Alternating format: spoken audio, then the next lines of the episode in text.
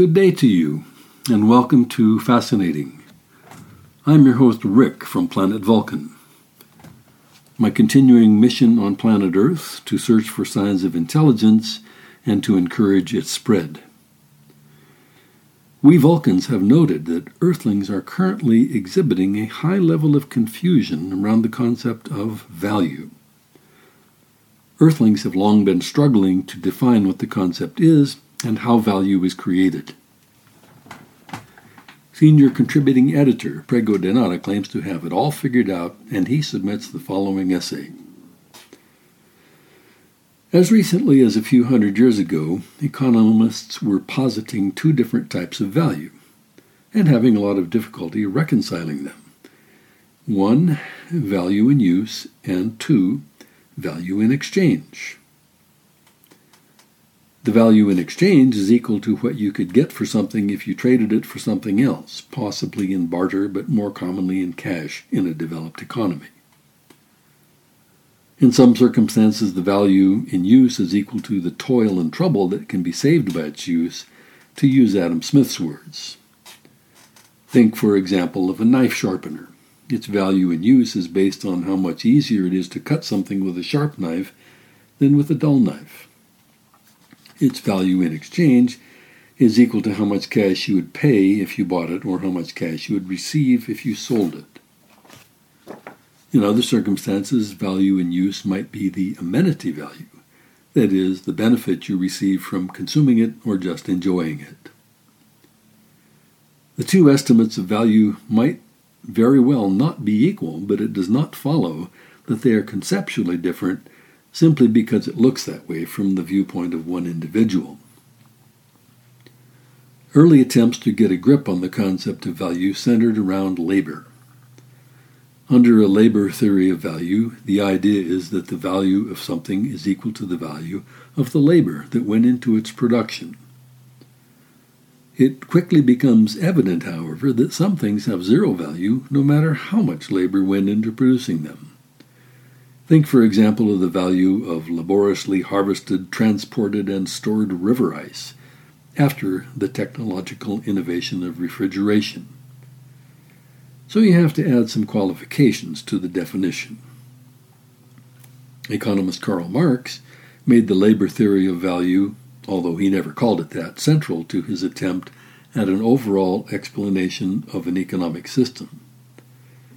Earlier economists, such as Adam Smith and David Ricardo, also had proposed a slightly different labor theory of value from that of Marx, which was that the value of something was equal to the amount of labor a worker would have to perform to buy it.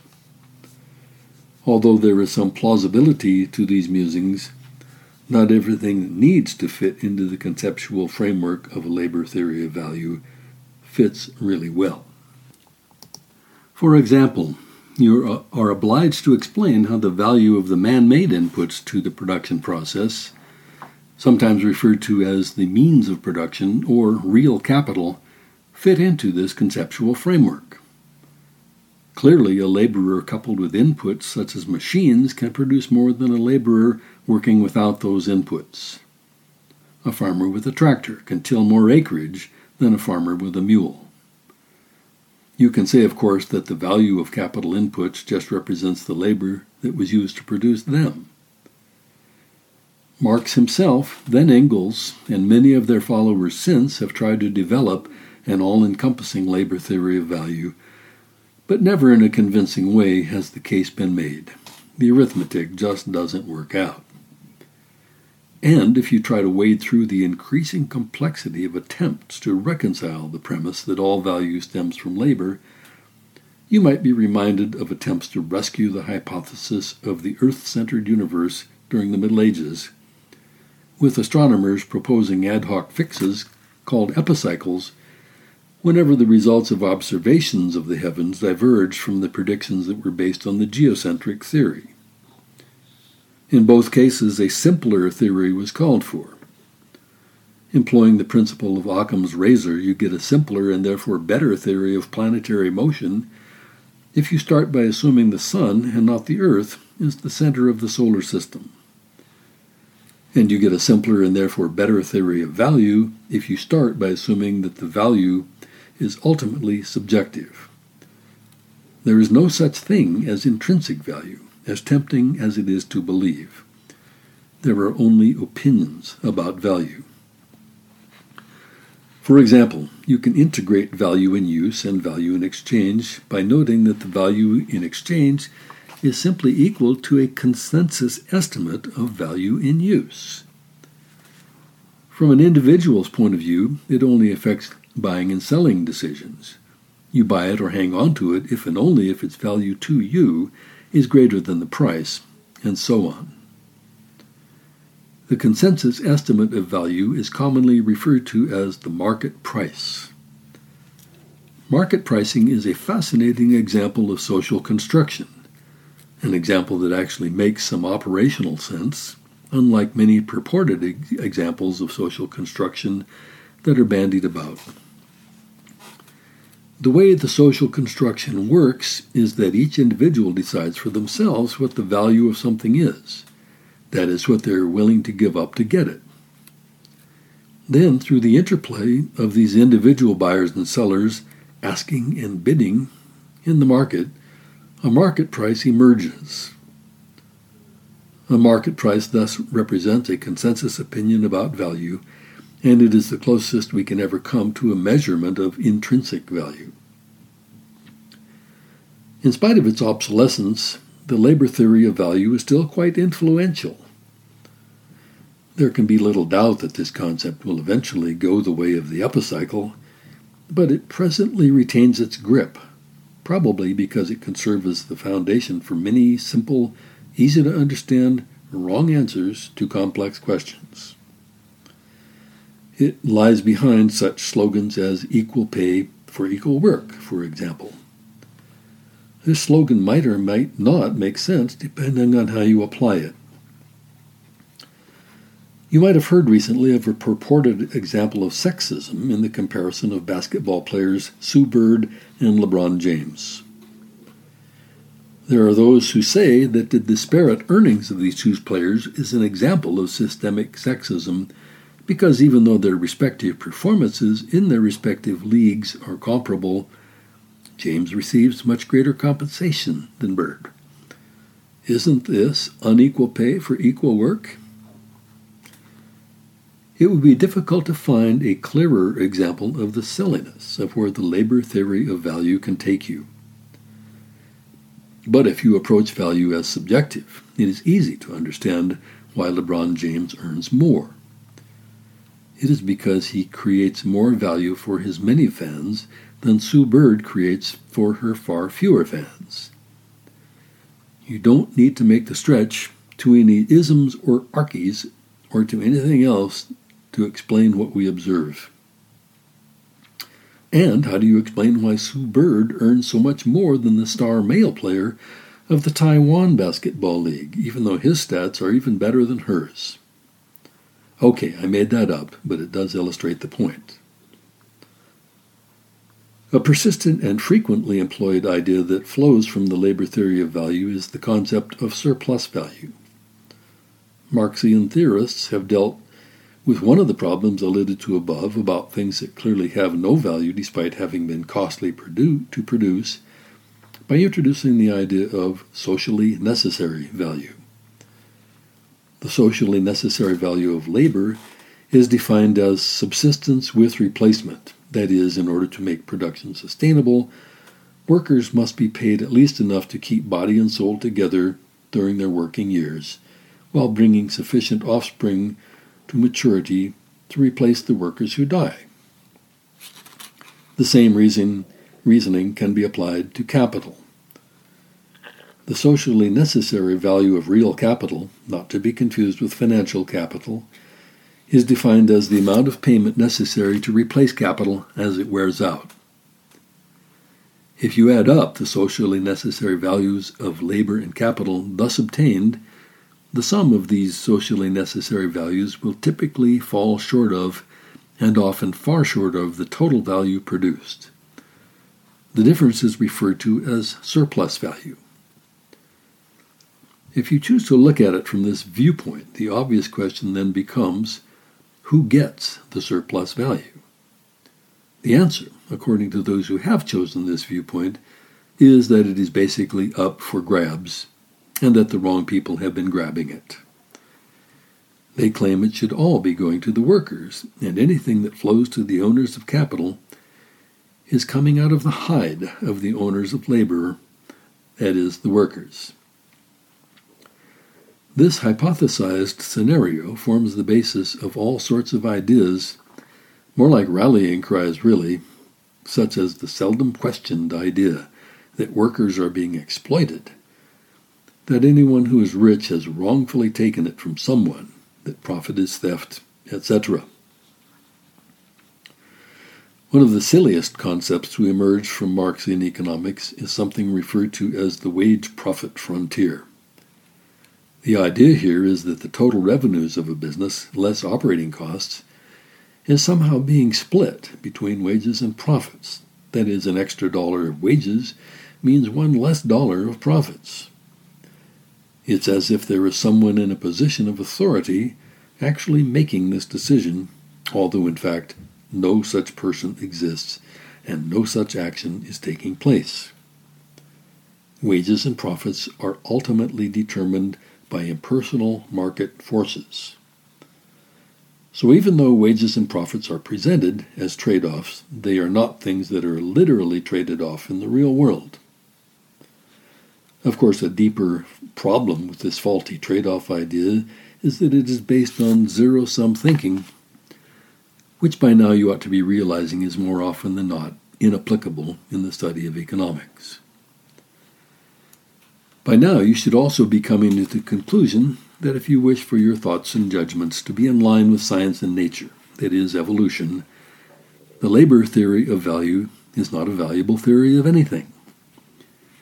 In the ongoing contest between evolution and intelligent design, it's the subjective theory of value that is in line with evolution.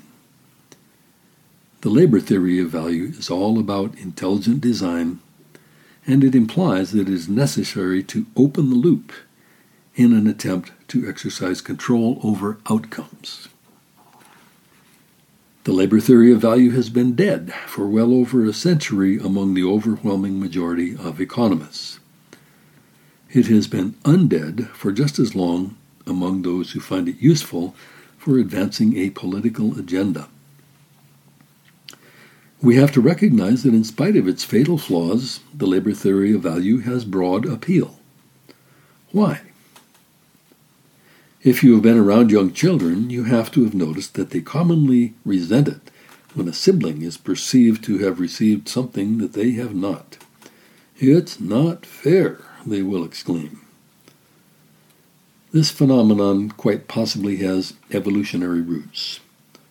A famous experiment with captive capuchin monkeys, who can see the rewards neighboring monkeys are getting for completing a task, have shown that as long as they are all rewarded equally, everything is fine. However, if you reward them unequally, give one a grape and the other a cucumber, for example, the one getting the cucumber expresses indignation by angrily tossing the food back at the experimenter, even though the cucumber was just fine when everyone was getting it. Similar experiments have been done with dogs and other animals, and the results are similar. Envy seems to have biological roots. Another reason is very likely cultural legacy. Much of the history of humanity has been a history of slavery and oppression. So it has been true in the past that most rich people were rich because they were reaping what others had sown. It is only recently, and not in very much of the world, that contracts among equals, and not power relationships, have determined who gets what. We should always maintain an awareness and an appreciation of the rarity and beauty of the widespread symbiosis that has emerged in our time and in our part of the world. What about allegedly discriminatory pay practices? Is there anything to these allegations? Are women truly paid less than men for doing the same work? Are members of minorities systematically truly paid less than members of the majority? There certainly has been something to these allegations in the not-too-distant past. Women and minorities have been treated differently under the law and under custom, as undocumented immigrants still are. But differences in legal status have largely been eliminated in this part of today's world. How then do you explain the often repeated statistic the average woman in the workplace earns only seventy or eighty percent of what the average man earns, for example?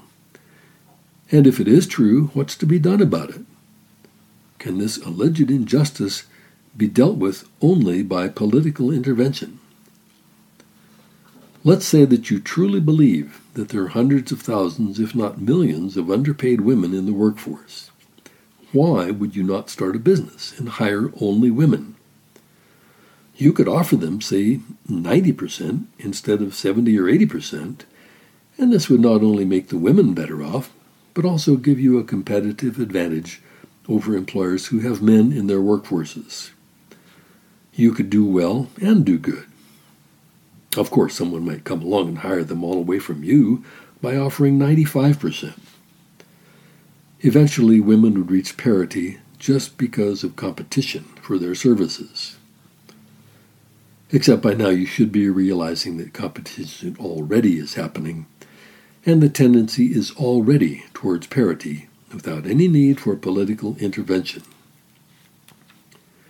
You must also acknowledge, if you wish to lay claim to rationality, that any broad differences that persist even after competition has worked its wonders must have another explanation besides exploitation. If you are truly an exploiter, won't competition undermine you?